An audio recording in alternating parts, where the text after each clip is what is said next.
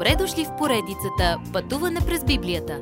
Това е едно пътешествие, което ни разкрива значението на библейските текстове, разгледани последователно книга по книга.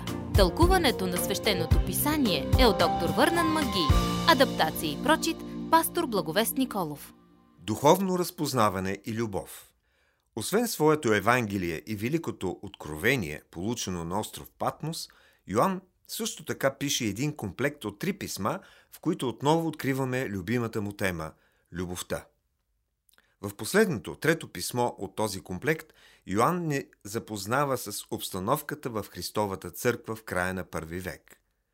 Чрез наставленията към Гай ние откриваме подобни нужди и за днешната църква, опасността от лъжеучители, но и как да стоим в истината и любовта. Определено църквата все още има нужда да се пази от лъжеучители. Но трябва и да приема истинските братя. Може да сте били разочаровани или измамени от лъже братя в миналото, но нека това не ви спира да подкрепяте онези, които вярват, че са от Господа. Ранната църква разчиташе на Божия дух, за да разбере кога човек получава истината. Може да знаем повече за Библията днес, отколкото хората в ранната църква – но те са оцелявали заради разпознаването на духовете. Когато Гай им е помагал, той им станал партньор в разпространяването на Божието Слово.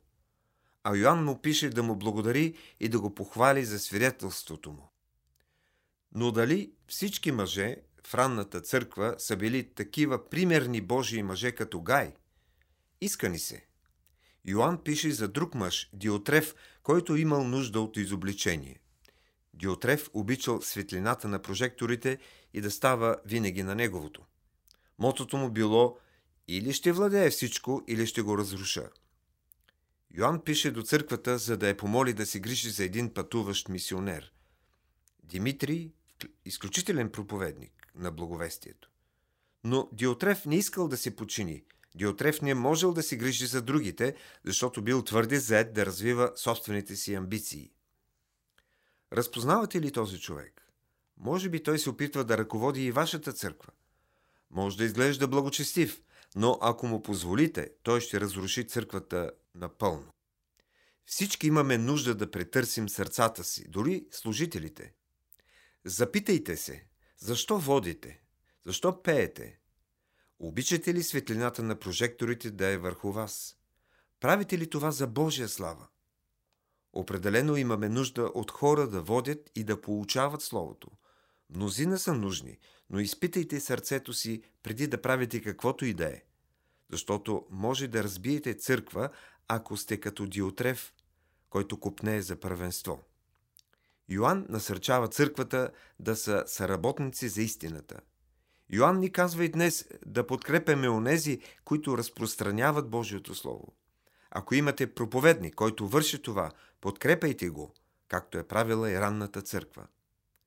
Може да наричате Йоанн апостол на любовта, ако желаете, но Господ Исус го нарече син на гърма.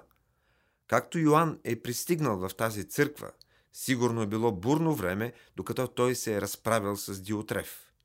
Йоанн предпочитал да се занимава с нещата лице с лице, вместо да ги записва с мастило и перо. Йоанн приключва последното си писмо с насърчението към всички ни да вършим онова, което е добро. Като за последен път той подчертава, че който върши правда е Божие дете, но който позволява и търпи злото, няма лична среща с Господа и вероятно не го познава. Накрая Йоанн пожелава Божият мир, от който и ние така много си нуждаем днес. Уважаеми слушатели! Вие чухте една от програмите в поредицата Пътуване през Библията. Ако ви е допаднало изучаването, заповядайте на www.ttb.bible, където има много и различни програми на български язик. Ако свалите нашето мобилно приложение от ttb.bible, ще получите достъп до систематично изучаване на всяка книга от Библията.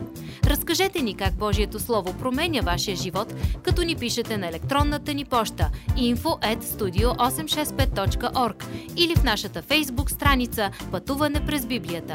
Освен до аудиопрограмите, чрез мобилното приложение ще получите достъп и до различни материали – И на още едно място ще намерите нашите обяснения на библейските текстове.